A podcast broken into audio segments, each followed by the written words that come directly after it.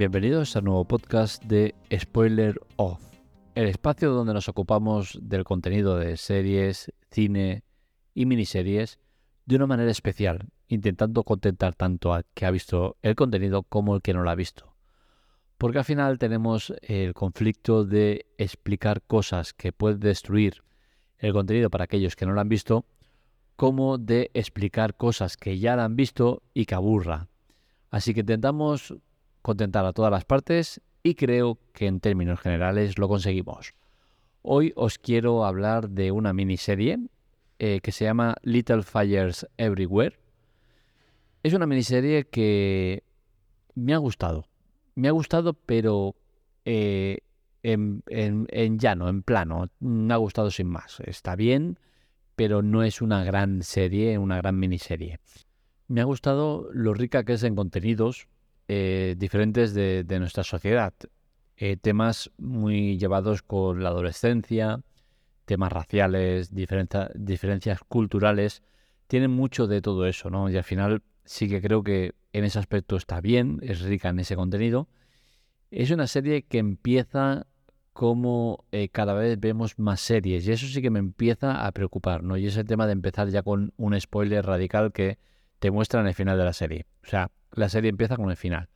Y esto ya es un recurso que me empieza a cansar un poco, ¿no? Porque es que últimamente estoy viendo ya demasiadas series, miniseries o películas en el cual eh, esa es la, baza principal, ¿no? El mostrarte el final para luego desarrollar todo el contenido y hacerte pensar durante todo el tiempo, ha sido tú, ha sido tú, esto que ha pasado, este, el otro, tal y cual. Y al final a mí esto ya empieza a cansarme un poquito, ¿vale? Porque es un recurso que si lo usas eh, y lo ves de muy de tanto en tanto, pues dices, oye, mola, está guay. Pero cuando ya lo ves demasiadas veces, pues acaba siendo pesado, ¿no? Eh, la miniserie, mm, tengo que decir que, está bien en tiempo, creo que no se hace pesada. Eh, la he visto mm, de manera diaria, un episodio cada día, con la cual cosa se me ha hecho llevadera. No sé si, si, si para aquel que la vea de manera semanal, como pasa mucha gente, en el cual, eh, porque las plataformas apuntan mucho a esto de contenido semanal eh, cada vez más, pues se puede hacer más pesada de la cuenta. Pero a modo diario, que veas un episodio o dos al día, la verdad es que está bien. Eh, la historia está muy bien. Tiene contenido para poder alargarla y ser una serie, por supuesto, pero al final creo que lo saben cerrar bien, saben eh, dejarla en miniserie y ahí nos quedamos y no vamos más allá y no nos hacemos más pesados de la cuenta para, para alargar algo que no necesita ser alargado.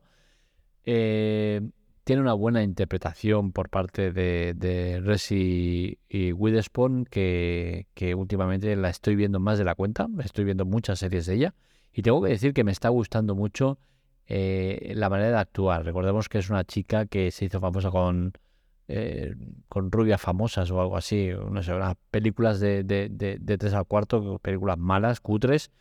Y la verdad es que últimamente estoy viendo eh, cositas de ella que me están gustando, sobre todo miniseries.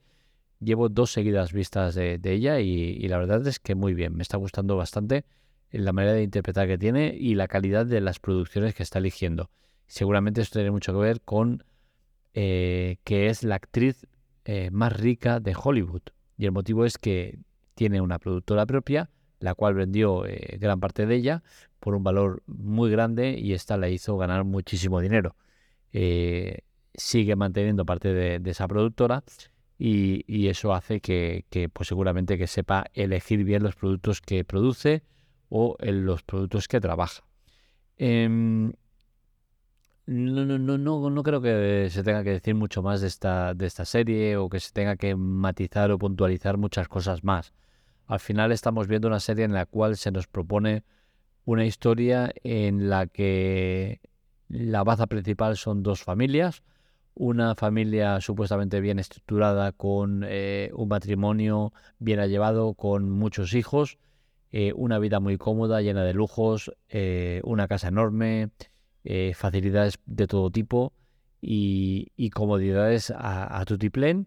Y por otro lado tenemos una familia desestructurada con una madre cuidando a una hija, sin trabajos estables, eh, mal pagados, sin vivienda eh, estable, con, con muy, eh, mucha precariedad a nivel social, tienen muchos problemas sociales, muchos problemas de, de, mirarte diferente por ser, por no ser el producto habitual de la región donde estás, porque van a parar a un, a un pueblo donde todos es un perfil medio alto y no hay nadie de perfil medio bajo, con la cual cosa se les mira muy diferente por, por eso de ser principalmente negros y por ser de una clase social media baja.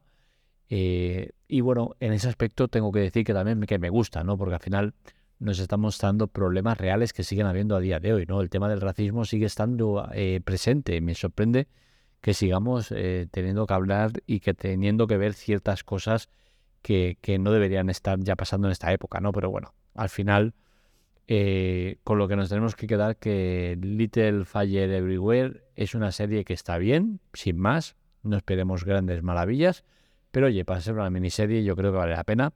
Es otro producto que podéis ver en Amazon Prime Video, que sí que creo que está haciendo las cosas muy bien y está trabajando muy bien el contenido que pone. En ese aspecto sí que tengo que decir que me gustan bastante eh, los dos últimos años que lleva Amazon Prime Video y las producciones que está haciendo y que nos está trayendo. La verdad es que están subiendo mucho la calidad y eh, le está poniendo las cosas difíciles a otras plataformas que están eh, de capa caída en contenido o en la cantidad de contenido bueno que, que producen. Mi conclusión es que la serie, como digo, está bien, pero ya está, ¿vale? O sea que intento traeros propuestas interesantes y que estén por encima de, lo, de la media habitual de una serie normalita, ¿vale? Y sí que en ese aspecto eh, supera esa media eh, normalita, pero tampoco es para echar cohetes. A mí la verdad es que incluso a la parte final se me hace incluso un poquito pesada, ¿vale? Eso que es una miniserie de ocho episodios. Pero bueno, eh, al final yo suelo analizarlo todo desde muchos aspectos y uno de ellos es en la estructura de la serie, en, el tema de introducción, nudo y desenlace, en eh, si me aporta o no me aporta cosas y eh, aspectos de otro estilo, ¿no? Y al final, en estos puntos que yo suelo destacar mucho por encima de otros, tengo que decir que sí que cumple, ¿no? Con la cual cosa, para mí es una serie de las cuales tengo que recomendar, pero sí dejando claro que no es para nada una serie sobresaliente ni notable, ni mucho menos. Hasta aquí el podcast de hoy. Espero que os haya gustado. Este y otros artículos los encontráis en spoileroff.com.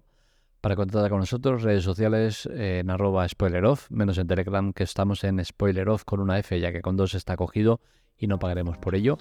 Y para contactar conmigo en arroba marmelia. Un saludo, nos leemos, nos escuchamos.